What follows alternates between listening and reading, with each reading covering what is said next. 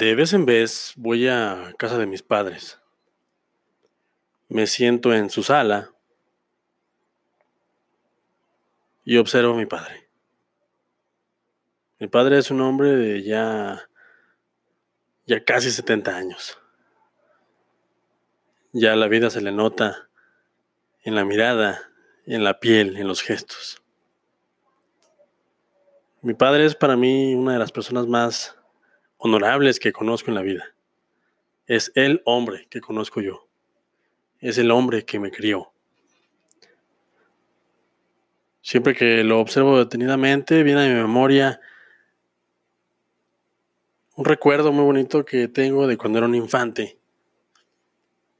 Y me preguntaban en la escuela, ¿cómo qué personaje famoso quieres ser de grande? Y yo siempre contestaba, como mi padre. ¿Por qué? Porque mi padre es una persona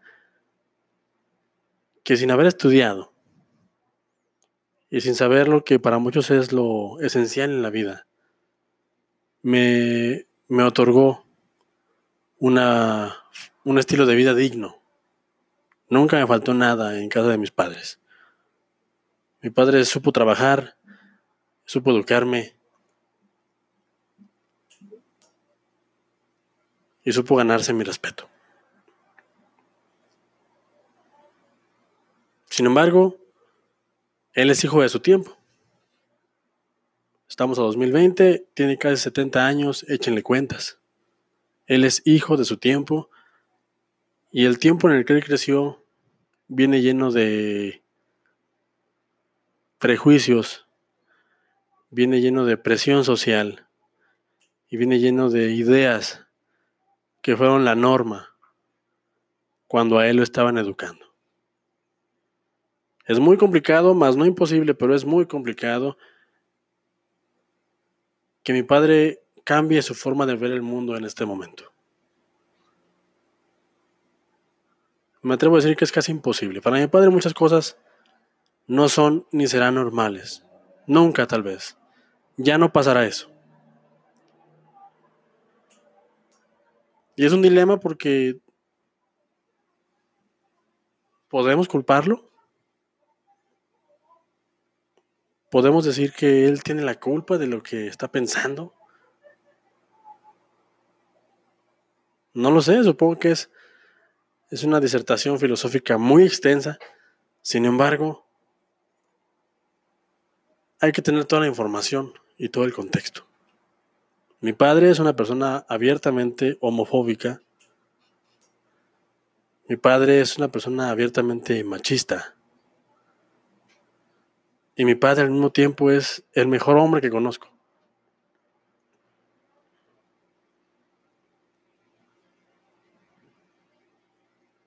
Giro mi cabeza 45 grados y está mi madre en la misma sala una persona del sexo femenino con 10 años menos de edad que mi padre.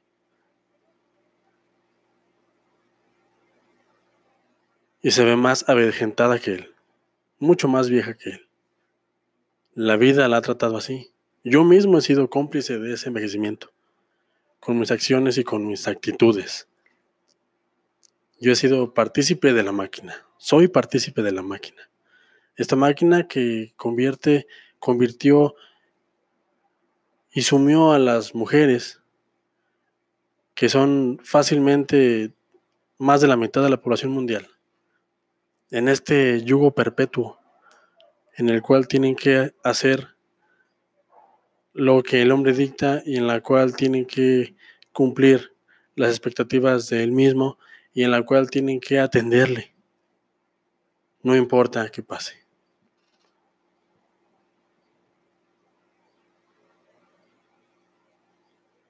Mi madre es la mejor mujer que conocí hasta mis treinta y tantos años. Después conocí a mi esposa.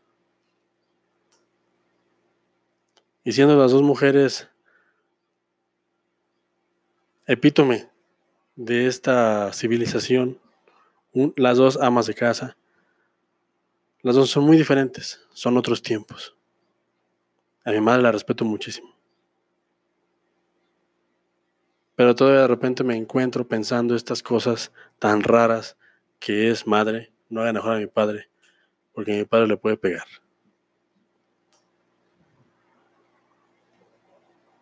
Porque eso, señores, señoras, era normal hace unos años.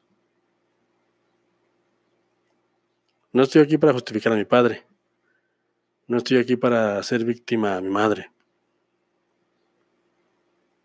Estoy aquí para que abramos el debate y abramos la conversación hacia dónde queremos ir y hacia dónde estamos parados actualmente. Yo, el pibe, en 2020, con treinta y tantos años de edad, soy una contradicción andante. Lo soy, lo reconozco y no lo puedo negar. Mi esposa, que ya me está conociendo con el paso de los años, se ha dado cuenta de eso. Mi hija se está dando cuenta de eso. Me gusta pensar y me gusta tener esta percepción de mí mismo en la que soy tolerante, en la que soy abierto al cambio. Pero la realidad es que no es tan fácil. La realidad es que mi hija padece mi machismo crónico. Mi esposa lo padece. La gente que me rodea lo padece.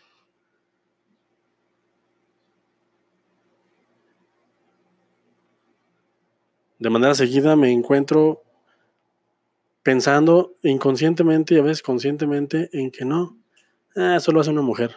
No debe ser tan bueno.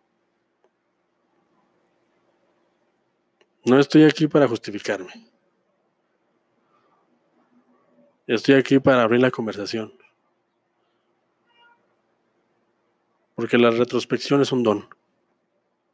Y es un don que no usamos tan a menudo. No está mal cuestionarnos. No está mal preguntar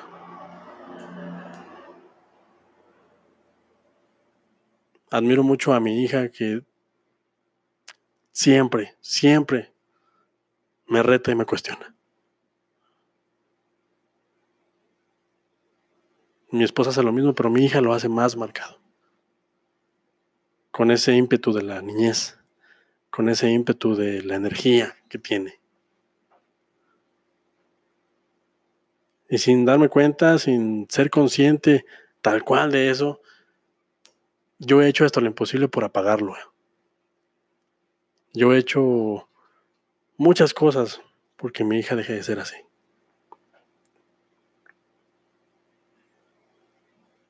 Y después de años me doy cuenta de que estoy en un error. De que las cosas no son como nosotros decimos. De que por ser hombre no tienen la razón.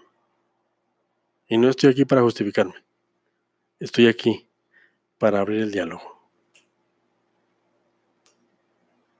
Si yo puedo aceptarlo y no vengo aquí a leccionar a nadie, tú también puedes.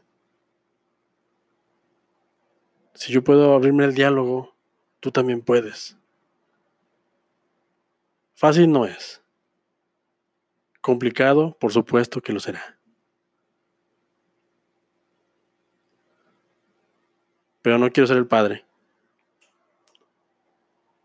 ni el esposo que haga infeliz a sus mujeres, esposa e hija respectivamente. De esto va Nanette, el stand-up de Hannah Gatsby. Porque hoy hablamos de stand-up dentro intro.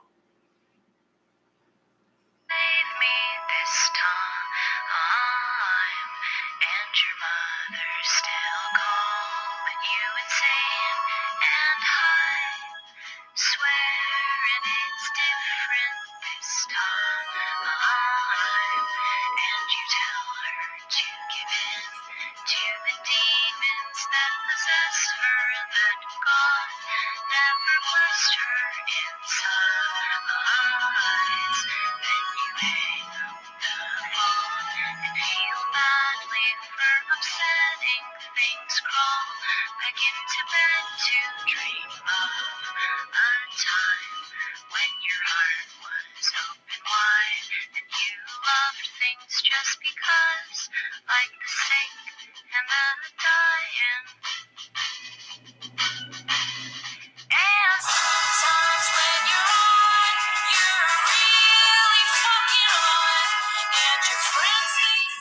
Hola, ¿qué tal gente? ¿Cómo están? Bienvenidos de nueva cuenta a este su programa que es Peli Escuchando, el lugar donde hablamos de anime, de manga, de cine, de televisión o de cualquier cosa que nos parezca relevante. Sí lo sé, el intro de hoy fue más largo de lo habitual, pero pero me parece que me quedo corto con todo lo que estoy pensando, gente. Me parece que son conversaciones muy necesarias y de eso hablamos el día de hoy. Como les dije, yo el pibe, hoy quiero hablar de Nanette, el show de comedia, el especial de comedia de Hannah Gatsby. Porque la vida sí es, gente, la vida es muy interesante, la vida de repente te pone enfrente cuestionamientos que te hacen divagar y hacen simbrar todo lo que crees que es correcto o no. Y precisamente fue lo que me pasó el fin de semana. Tuve la oportunidad después de escuchar uno de los podcasts de Alex Fernández, el cual les recomiendo muchísimo. Alex Fernández es un gran comediante y tiene un podcast increíble. Ya en una chancita hablaré a fondo de él y por qué me gusta tanto. Obviamente otro de mis segmentos de stand-up, porque me parece que es un muy buen generador de contenido y aparte es un muy buen comediante.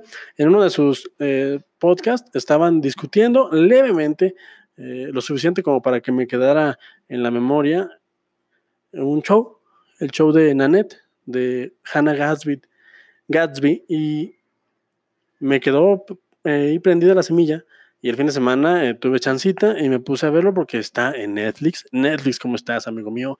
Espero que estés muy bien. Yo estoy perfectamente, pero listo para firmar ese contrato de patrocinio.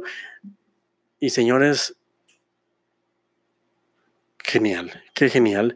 La verdad es que me, me sorprende cómo a través del tiempo y de la vida, cuando de alguna manera muy soberbia uno cree que ya vio todo, ya escuchó todo, llegan cosas, eh, me refiero a este tipo de especiales, y qué increíble, qué increíble. La verdad es que no tenía el gusto de conocer a esta señorita, a esta dama.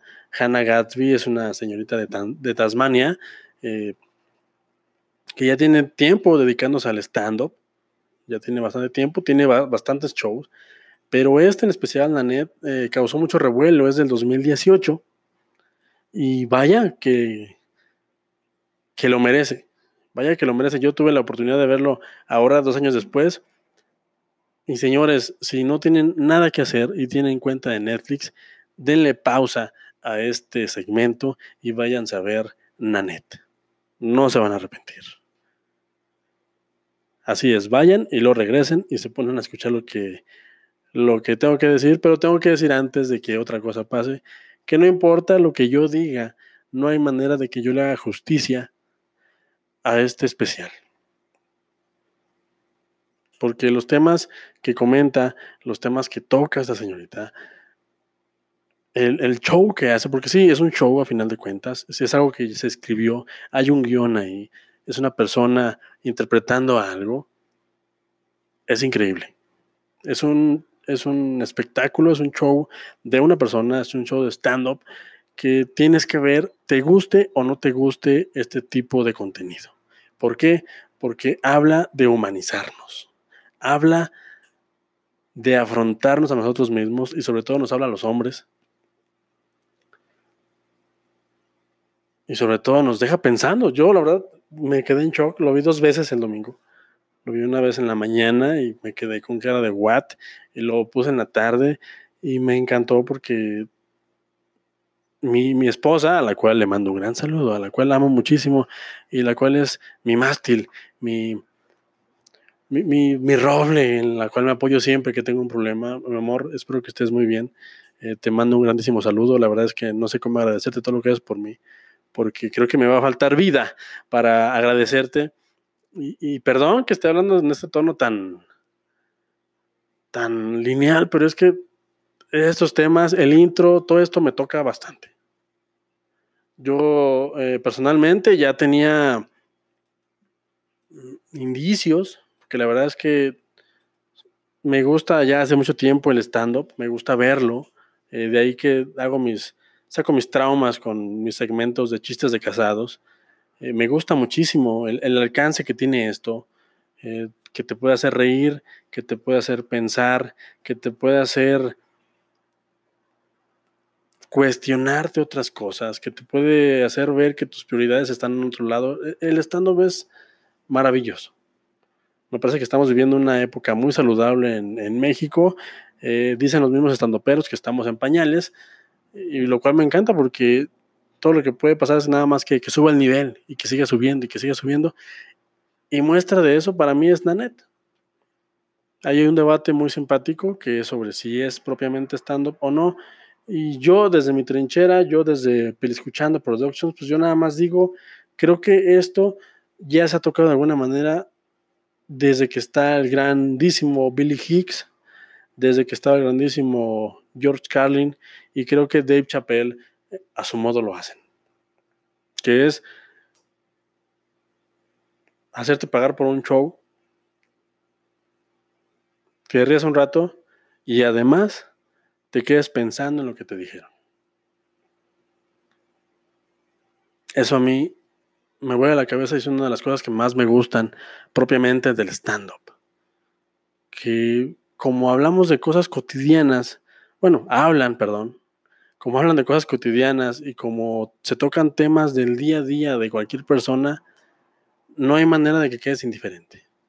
Y Nanette, Hannah Gasby, lo hace increíble. Es una chica, yo no la conocía, les digo, es una chica que recién conocí el domingo.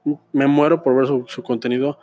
Eh, quiero ver qué más ha hecho, pero me parece que este es, es un referente obligado para cualquier persona, sí o sí. Porque ahí está, está en Netflix. Eh, no está gratis, pero está en Netflix. Es, una, es un contenido que está ahí a, a dos clics de distancia. ¿Y por qué? ¿Por qué, pibe? ¿Por qué te gustó tanto? ¿Por qué tanto, tanto entusiasmo? ¿Por qué dedicarle un segmento a esto? ¿Por qué? Personalmente, y tengo que decirlo porque de eso va la tonalidad de todo el especial, soy muy reacio a, ver comedia, a ver stand-up de mujeres. Ya lo dije, es la verdad, sé que es un problema, pero creo que desde ahí empezamos, desde aceptar en dónde están nuestras flaquezas.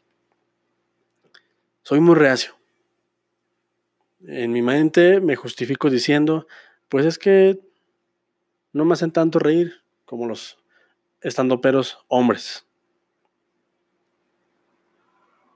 Y muy en el fondo, tal vez soy misógino. No lo sé, no soy un terapeuta, pero muy en el fondo tal vez, como tenemos esta onda de ser malinchistas de repente, de que el, cine nada más está chido el gringo, el mexicano no está chido. Eh, tengo esa onda yo con los estandoperos. y qué equivocado estoy. O sea, este es un show de una persona, eh, eh, la chica es lesbiana. Lo digo porque ella lo dice, no porque yo así la ubique. La chica es una, es una comediante abiertamente lesbiana. De hecho, ella se burla de eso. Dice que me conocen como la comediante lesbiana, no como la comediante chef, porque ella hace referencia a que le gusta muchísimo cocinar, pero eso no, no lo nota nadie. Eh, es una comediante de la comunidad LGBT que toca tópicos súper espinosos de los que nadie está hablando. Y me encanta porque esto se dio eh, en el auge del movimiento Me Too. No sé si ustedes recuerdan que hace dos años más o menos estábamos todos impactados con toda esta onda de, de que se demandó a Harvey Weinstein por abuso de poder, por abusar de personas sexualmente y estuvieron cayendo como moscas varios famosos porque se les descubrió que estaban abusando de su, de su título de poder en el medio para obtener cosas que eran ilegales, ilegales y eran humillantes para las personas de las cuales lo obtenían. Y en ese, en ese tenor, e, esta chica sale en el 2018 y saca este especial donde habla de lo difícil que es pertenecer a la comunidad LGBT desde el punto de vista de ella, una persona lesbiana que se crió en, en, Tasmania,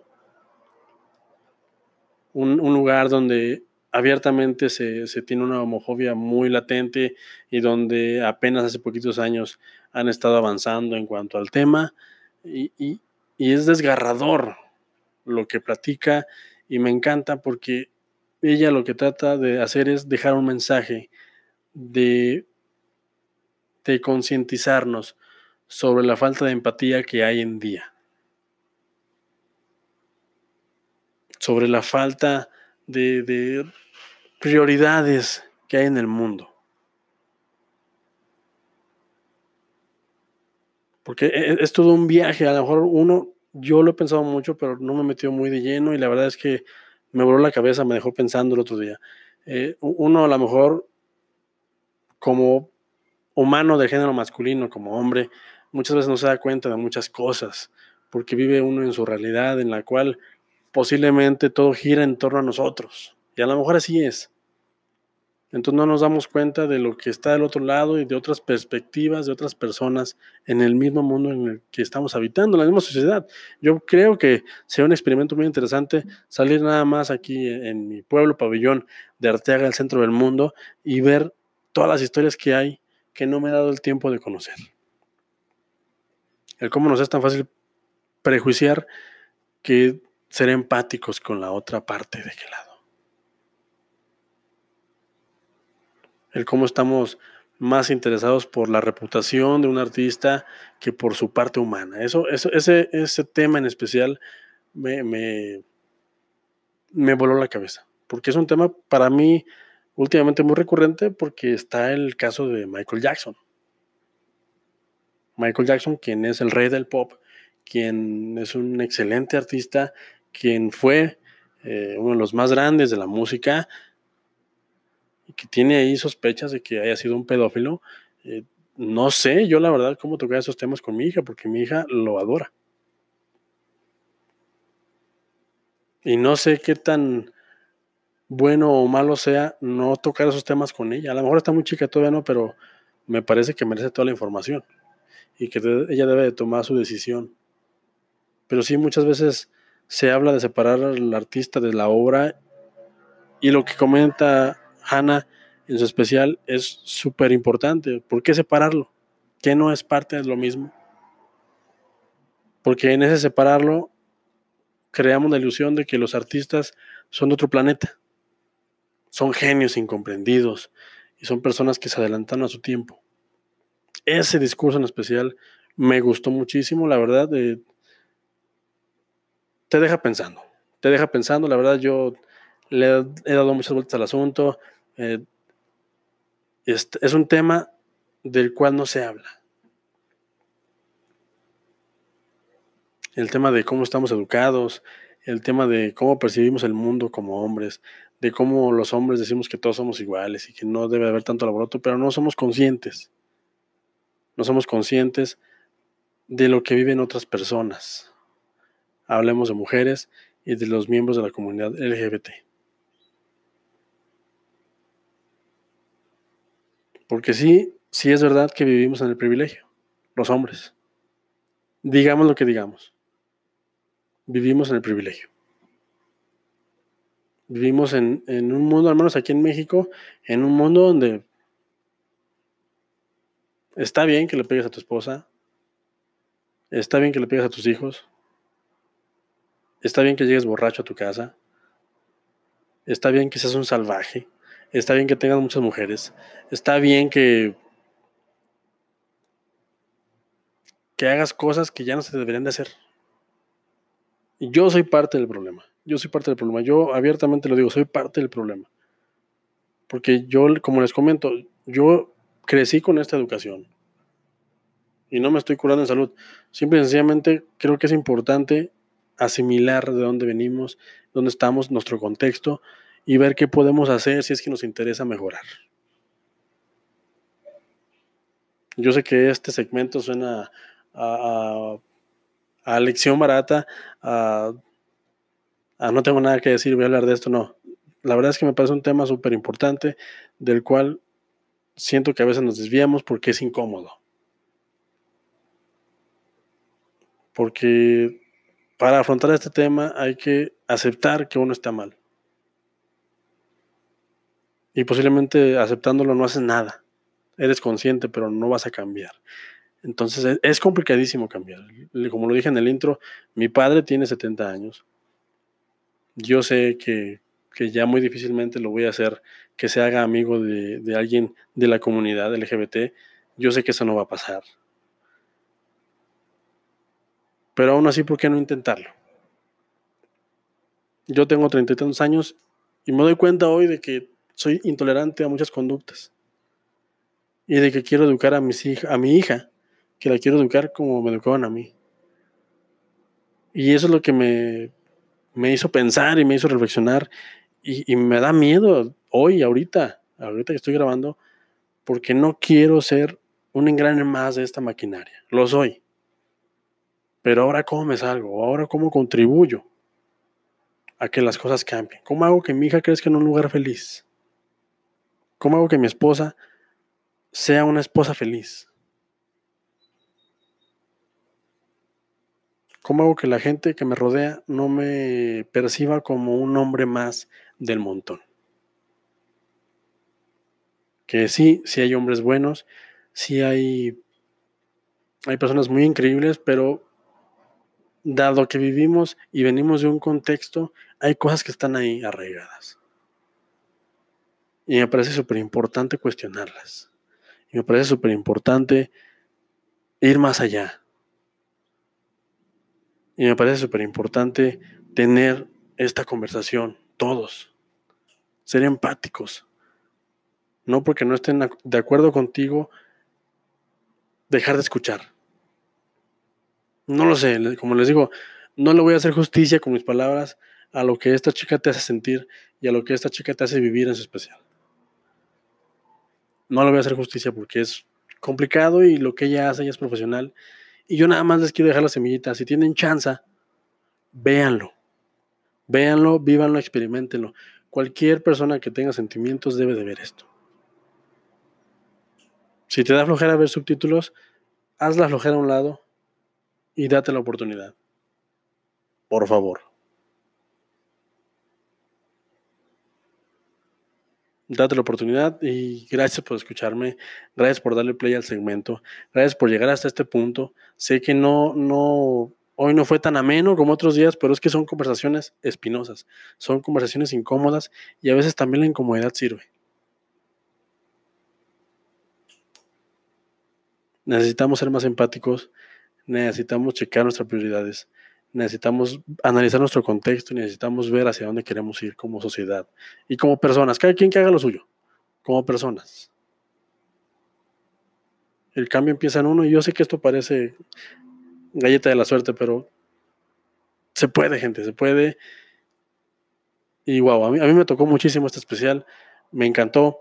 Eh, lo quiero ver otra vez, quiero ver qué más tiene esta señorita. Hannah Gatsby es una gran estandopera, es una gran comediante, es una persona que no solamente te ofrece unas risas, te ofrece reflexión. Y eso, señores, para mí y para Escuchando Productions, se respeta. Y se admira bastante. Así que, gente, eh, me despido. Yo soy el pibe. Y recuerden que no importa lo que yo les diga, lo que importa es que ustedes, gente, ustedes se formen su propio punto de vista. Gracias, gente. Hasta la próxima. Gracias por escucharme. Gracias por llegar hasta acá. Y de verdad, de verdad les agradezco mucho su reproducción y el favor de su atención. Hasta la próxima.